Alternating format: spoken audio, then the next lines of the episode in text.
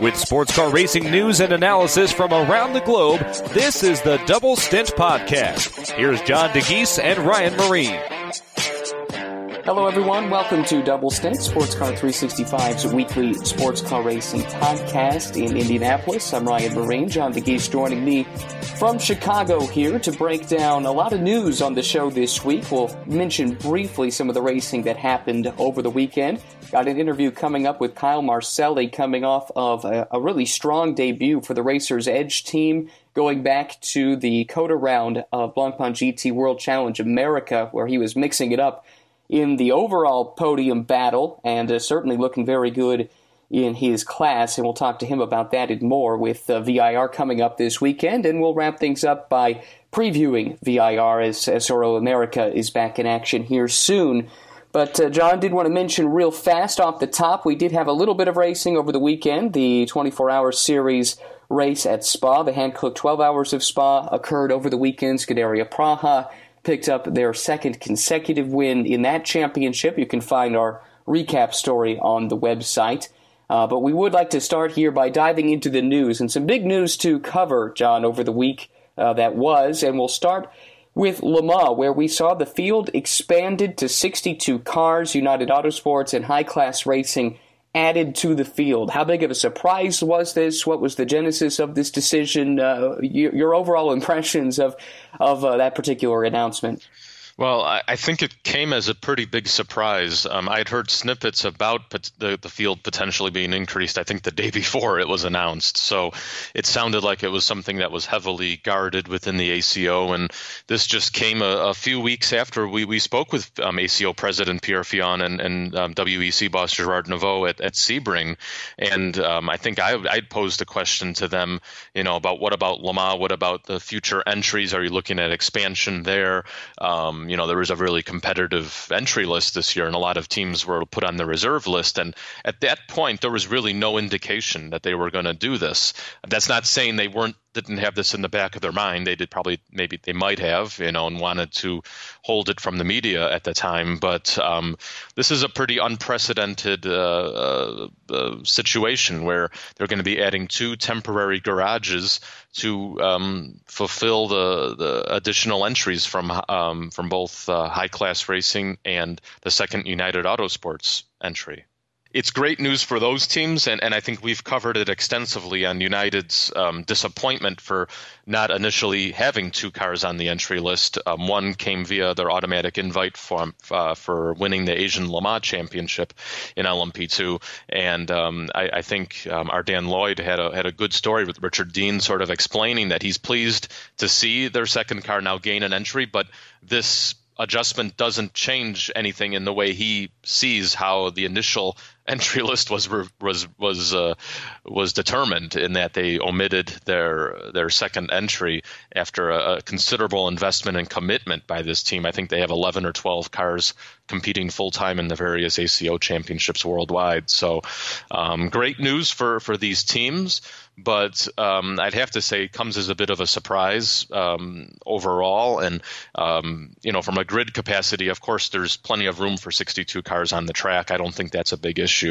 Um, I think the always always been a limitation in terms of garage space, and if they're able to make these temporary garages happen, then I guess we can have a 62 car grid. It does seem to mollify a couple of the, the obvious snubs, most notably the United snub. Uh, as, as you just highlighted, this team has invested a ton in ACO racing around the world, but I do have to wonder how this is going to be perceived by the other teams that uh, that don't get bailed out and, and, added to the field. Uh, on one hand, it, it does seem to to fix a problem, and I commend the ACO for that. However, on the other side, it almost opens Pandora's box here. Don't you think that, that this could put them in a difficult position down the road?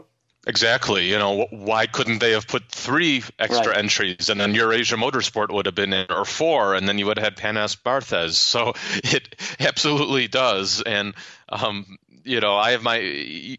Everybody has their own conspiracy theories on, on why things are done, and I don't think we should really get into it. But um, yeah, we'll we'll see what happens in, in 2020, for instance, whether there will be 62 or 60, or or maybe there'll be a, a like a Wheel of Fortune um, done on the day they announced the the, the the the the, entry list and you know deciding how many entries they'll accept this year. I, I, I don't know. Um, personally, part of me always enjoyed the fact that there was a set number of cars that could be in, and that was it. And there were always never any exceptions made. And um, sure, uh, our ACO may have could have made a mistake by not having the second United car in, but to sort of fix it after the fact, I, I don't think it really solves any issue um, overall. Yeah, makes me a little uncomfortable as well. But uh, it's where we where we are, and you know, congratulations to those two teams. I, I imagine they're not going to think too long about it and take advantage of the situation. And without a doubt, they're good additions to the grid. So that's definitely one of the the positives to come away from this. Let's move to a different story here, and it's one that really wasn't a massive surprise. We had heard rumblings. I think we've talked about it on the show before that Ford's factory Ford GT program was drawing to a close in some capacity, and now we have official announcement that this is going to be the final year of the factory team in both the WeatherTech Championship at IMSA and the WEC. However, Ford does plan to remain involved in some capacity with the Ford GT. What did we learn, John? Yeah, so I think this was the first official confirmation that there will no longer be a full factory Ford GT program. I had a, a great chat with Mark Rushbrook, the um, motorsports director for Ford Performance uh, last week, and um, I asked him the question, and he confirmed it. Yep, it's it's coming to an end at the end of the year, and um, but he stressed that the Ford GTS will most likely still be out racing in one form or another, um, basically in, in in the form of either uh, a semi factory program or a customer program. Um, they're in talks with multiple uh, teams, as you can imagine right now. Chip Ganassi and Multimatic being, I think, two of the leading candidates. And I think there's an actual strong chance we could see very similar programs from both teams next year, just with uh, additional sponsorship, maybe some driver lineup changes, um, different team names. Um, it, it, looks like if if the Fords will continue in WEC. It likely will be under the Multimatic banner. Um, in IMSA, it, it appears that it, if the Fords continue, I think it'll likely be with Chip Ganassi Racing, but I don't think we'll be seeing the same liveries, for instance. So, um, yeah, there's a lot of change in the works, and, and I think – um, this is sort of a transition period for Ford as they're trying to figure out what's next on the horizon for their sports car programs. There's been a lot of dialogue about a potential DPI program for 2020 that still hasn't been ruled out by Rushbrook. Um, also, they're very keen on the new DPI regulations for 2022, and it's my understanding that they were waiting on an assurance, more or less, that it would go hybrid um, in 2022, and they would actually formally commit to those regs internally. And I believe that phase may have already happened. So it's good news that we very well could have Ford in DPI in 2022, but now it's a question of could they be running a, a could they end up campaigning a uh, current generation DPI in the two years interim. Um, that's all a bit unclear right now on, on what that looks like. And also, um, Mark told me that they've done a study to potentially run a modified version of the Ford GT at Le Mans in the new hypercar class, which is uh, uh, quite of a complex thing. I think we spoke a little bit about it last week on last week's show. That uh, there seems to be a, a, bit of a push from some GTE manufacturers to allow modified versions of their GTE machinery in the top class at Le Mans, either replacing hypercar or being a supplement to hypercar or whatever else could be in the works there for the the top class you know regulations for 2020 2021 so lots uh, at play right now at ford. Um, nothing is definitive.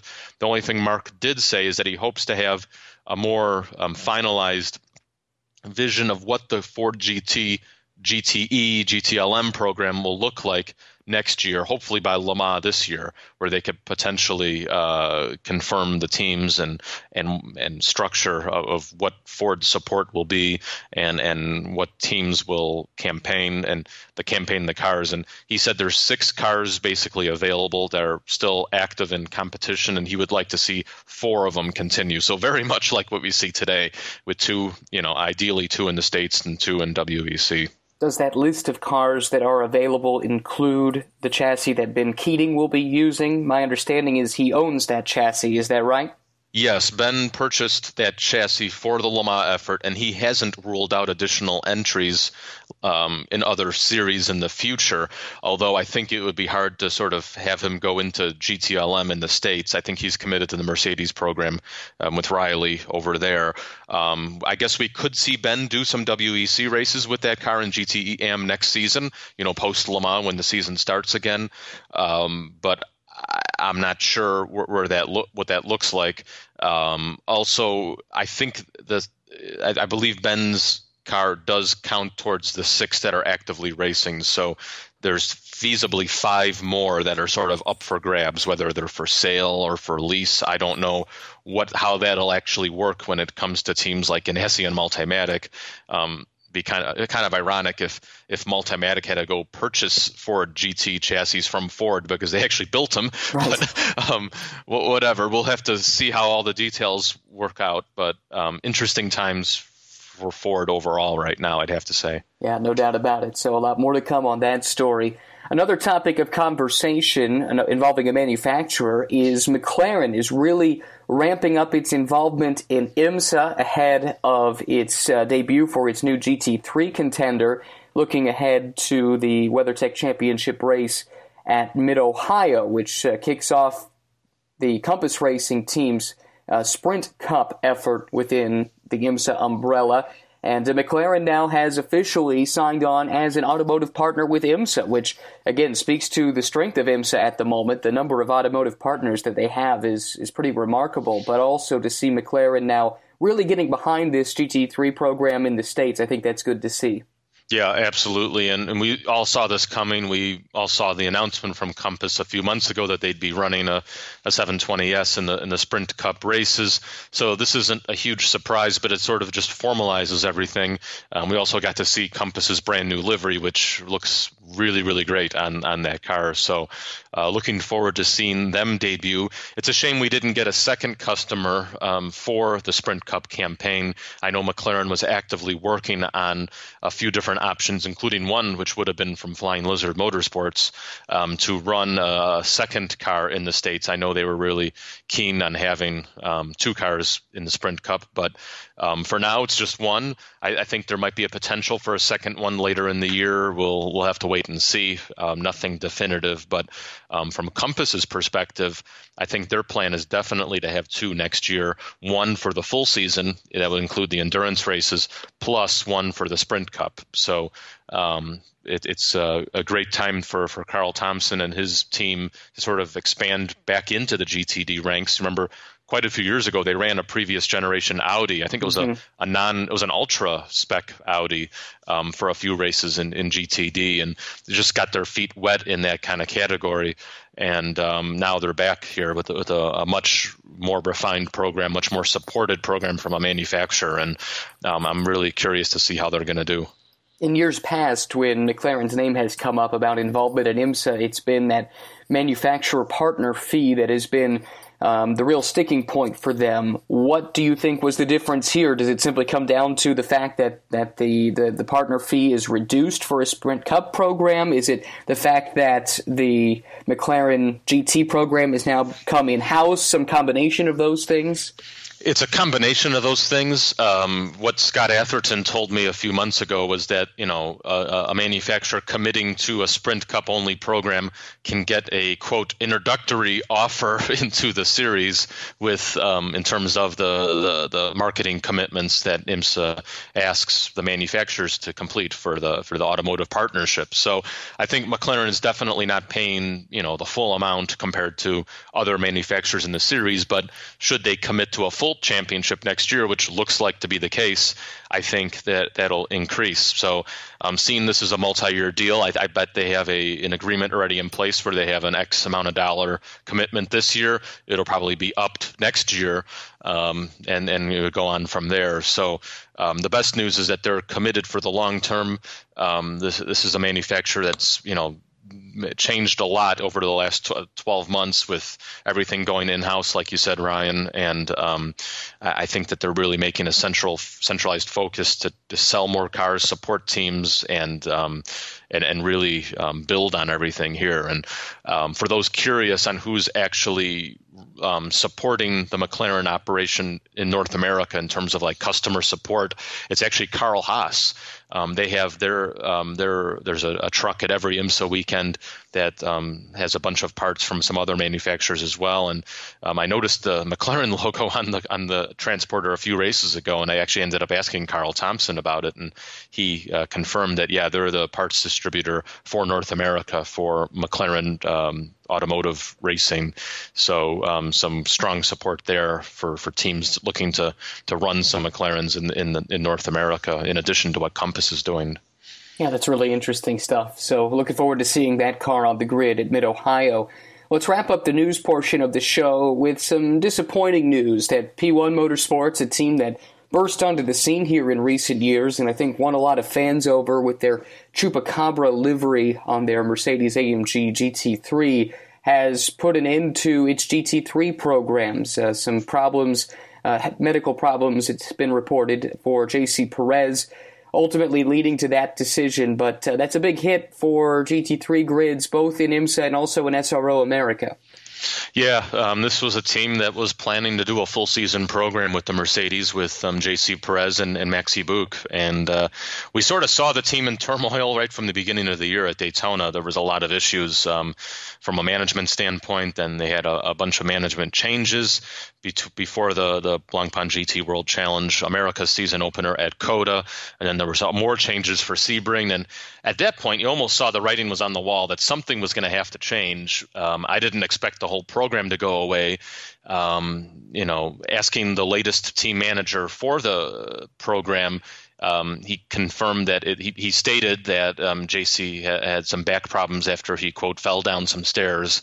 Um, I've heard some conflicting reports. Let's be uh, upfront about it. You know about what the reason exactly is. I don't want to speculate. I don't want to add more fuel to the fire. But I'm just we're we, what we reported was what the team has told us, and that's what we're going by right now as to the reason why the these cars are for sale and no longer uh, in action. But um, bottom line is, it's disappointing because um, I think both grids really uh, relied on these these cars, especially from a Mercedes standpoint, because there aren't many um, AMG GT3s racing in the U.S. right now. And I really feel for Maxi Buhk. He was a guy I was excited to get to see compete in North America. Um, I think he was looking forward to these programs, and unfortunately for him, uh, that that opportunity has has gone away awfully early. Yeah, and, and, you know a lot of his programs for this year was catered around the racing in IMSA. Uh, I know he's doing a full season of Intercontinental GT Challenge, but that's only five races. I, I don't know what else he has on his plate right now. So um, I'm sure Mercedes AMG will find um, programs for him, but as the season's already started, it's a bit difficult to sort of place him in in terms of full season championship runs, and and I think that's a shame as well because you don't want somebody like uh, his talents um, sitting around and, and not doing anything. All right, so that's a look at the news of the week here in sports car racing. Let's take a break now, and on the other side, we'll speak to Kyle Marcelli about the fantastic start he and his co-driver Martin Barkey have had to their Blancpain GT World Challenge America program and uh, also look ahead to VIR. And when we come back from that, we've got a listener question and also a preview of that event at VIR still to come on Double Stint. Hi, I'm Andy Priaulx, and you're listening to the Sports Car 365's Double Stint podcast.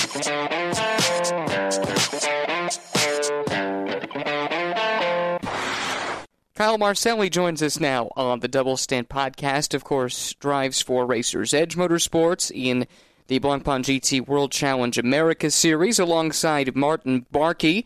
And uh, P4 in points for you right now, Kyle, in uh, pro in, in the overall point standings. P1 in the Pro Am Cup in the series couple of podiums and a class win at COTA, the overall pole as well for race two. I know you've had some downtime to reflect on uh, that opening weekend of the series. So, with the benefit of hindsight now, how would you assess the way that your season started at Circuit of the Americas back in uh, early March? Yeah, no, I appreciate the the kind words. Um, you know, of course, we we started the year off uh, on the right foot, uh, which is always nice.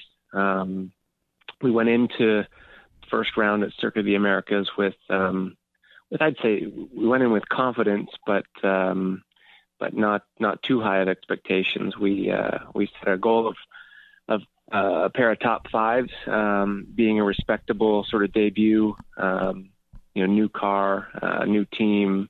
Uh, there was a lot of uh, a lot of news with the whole program, um, and we wanted to make sure not to uh, not to set the bar too high, um, and uh, you know just just execute and uh, and not make mistakes. Um, and we exceeded our expectations. Um, so you know to leave to leave the weekend with uh, an overall pole position, as you said, a podium and a win, and the points lead um, was just a fantastic start, and uh, it shows um, you know the testament that uh, the team Racers Edge Motorsports um, the, the work ethic that they put in, in in just you know the three four weeks leading up to that event. It was a really condensed um, uh, sort of prep time that that we had, um, but uh, but we made the most of it and, uh, and executed well. And this is a pretty big step for the team. I know that if you go back several years, they've raced in some pretty high levels of the sport, but for them, they've been in, in GT4 competition the last couple of years to make this step to GT3 and to fight amongst the big boys, even, uh, you know, leading the race overall at, at, at one point. Uh, what does this say about uh, the Racers Edge team and how prepared they were for the start of this new project? Yeah, I think um, you know, I think probably in many many eyes, uh, they were underestimated in uh, in capabilities. Um, you know, I've I've known John Mirachi, um, the, the the boss there for for quite some time. Um, you know, of course, the, the sport is a very small community, uh, and so you cross paths, you know, often at the track, and he's always been uh, kind and polite to say hello. Um, and uh, as a matter of fact, several years ago, we, uh, we we we, were, we had a conversation about doing something together, and it just never never came to fruition. But uh, the stars, you know, aligned on on this program to make it work, and um, like I said, they I, I think the performance was probably underestimated at the beginning. Um, they're uh, they're a small group, um, and certainly certainly know how to make a dollar go far um, but a very family oriented group and uh, you know just uh, everyone knows their position I, I think is is the best way to sum it up. You know they they seem to have, have worked together for quite some time and nobody's stepping on anyone's toes. They're they're just doing their job. And uh, and I think that's what it takes at this level. Um, you know of course we we look back at COTA and and and, and we can um, we can pinpoint a few things that we could have done better. And and that's where you know the last couple of weeks um, uh, we've we've just been analyzing that, uh, analyzing our reports, and um, and just figuring out how we can get better because we we know the competition is is going to be stronger uh, as the season goes on.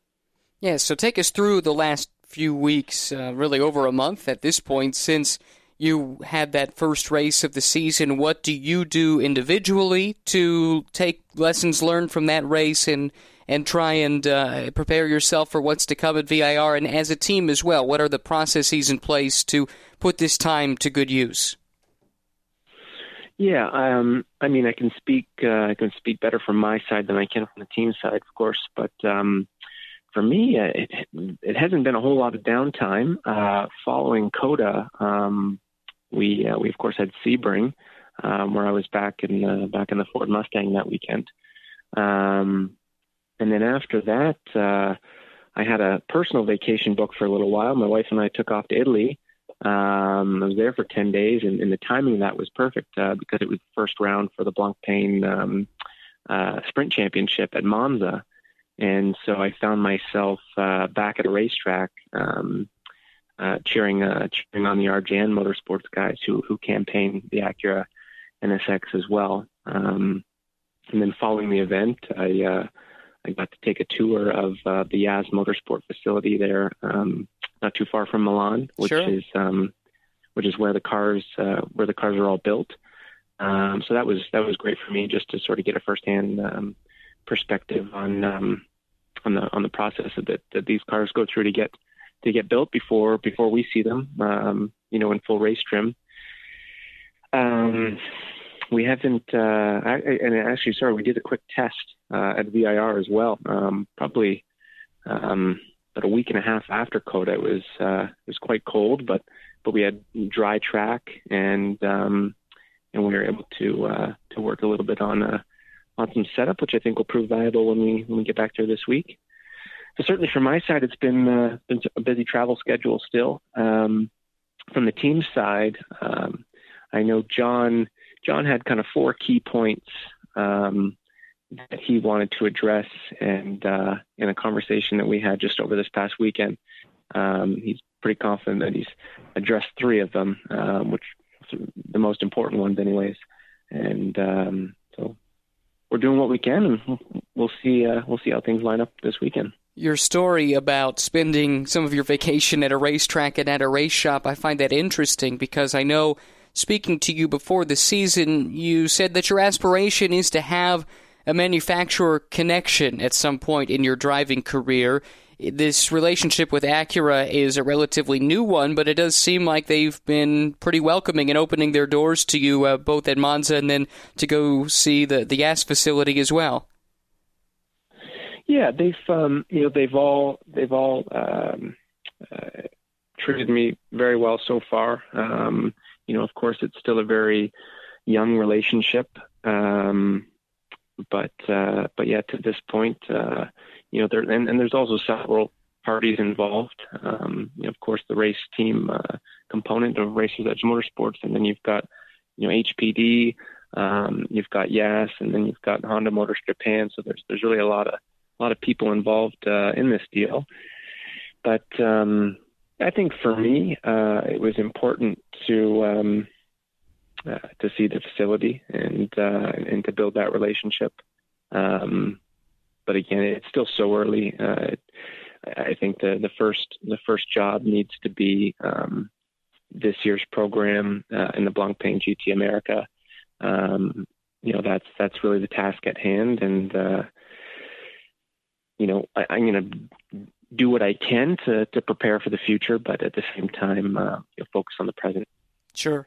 And coming up next, of course, is the next Blancpain GT World Challenge America race at VIR. You said you had the successful test there not so long ago. What are your level of expectations at this point, looking ahead to the next round of the championship, which is rapidly approaching?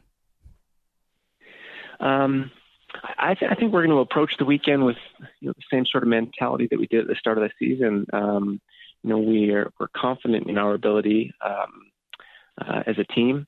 Uh, we're confident in in the package we have in the race car um, you know, and then the lineup uh, with myself and, and Martin Barkey. Um, so, you know, that's that's sort of step one, um, and then you know from there it's um, you know how do we execute to to the best of our abilities and uh, and, and not make mistakes.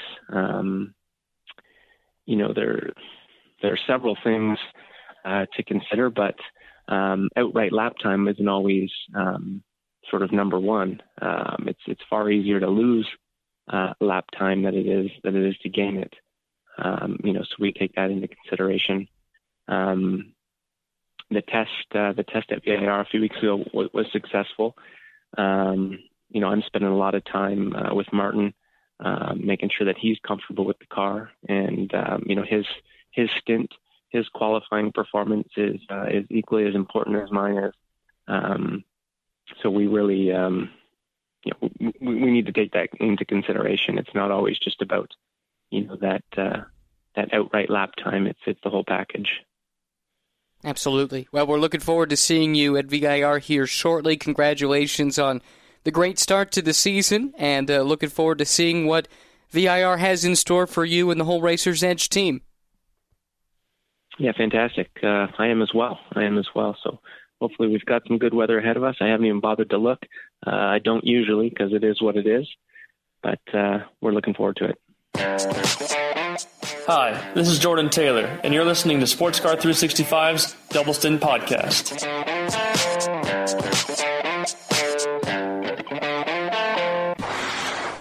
Back on Double Stint, thanks to Kyle for spending some time with us on the show this week. We do have a question and it comes from Masked Racer. I think he might have asked this before, so I would point you back to a previous episode. Not exactly sure which one it was, but I think uh, we touched on this in greater detail. They are basically asking if there's anything to the trend of the Ford GT having never won a race that ends at night.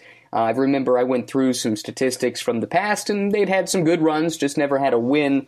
So I think the two of us came down with an answer of not really. It's probably a case of small sample size and uh, not not really any correlation there. But thank you for writing in, and, and if you have a question for our next show, you can use the hashtag AskDoubleStint on Twitter or leave a comment in the comments section. Finally, John, let's preview the SRO America weekend coming up at VIR. It is going to be a busy one with GT3, both Sprint and Sprint X of GT4, plus all the touring car classes all in action out in Virginia. What are you most looking forward to? Well, maybe the lunch break. Um, we'll see. I'm with we'll you. see we'll see how it all happens because um, I think there's 12 races total between each of all of the series in action between Saturday and Sunday. So um, it's going to be jam packed. You know, first and foremost, we have Blancpain GT World Challenge America, which has 17 entries, so down from 23 at COTA. There were some one offs there, as well as now no P1. Um, also, TR3 is not present as of now because of Jeff Segal and Wei Lu's one off run. Um, I think there was some hope maybe to have that car run with some other drivers, but it hasn't materialized. And so we're down to a little bit smaller of a grid for GT3, which is definitely a, a disappointment but um, I think still in the range of where we sort of expected the series to be this year. Um, GT4, Sprint, and Sprint X will be separate races. Um, first time both of those will be on the same weekend. So um, 50 minute sprint races like we've seen at St. Petersburg and Long Beach, and then Sprint X returns like we saw at COTA, but minus the GT4 West part of that. So it's just Sprint X and then GT4 East. And those championships will be competing in the same race, but they're invisible to each other in terms of points. I think that's the easiest way to explain it because there was a lot of confusion following the COTA weekend um, when I think the Park Place Motorsports Porsche won race two overall, but they were not given any points for Sprint X because they were a full season GT4 East competitor, so they got maximum points there.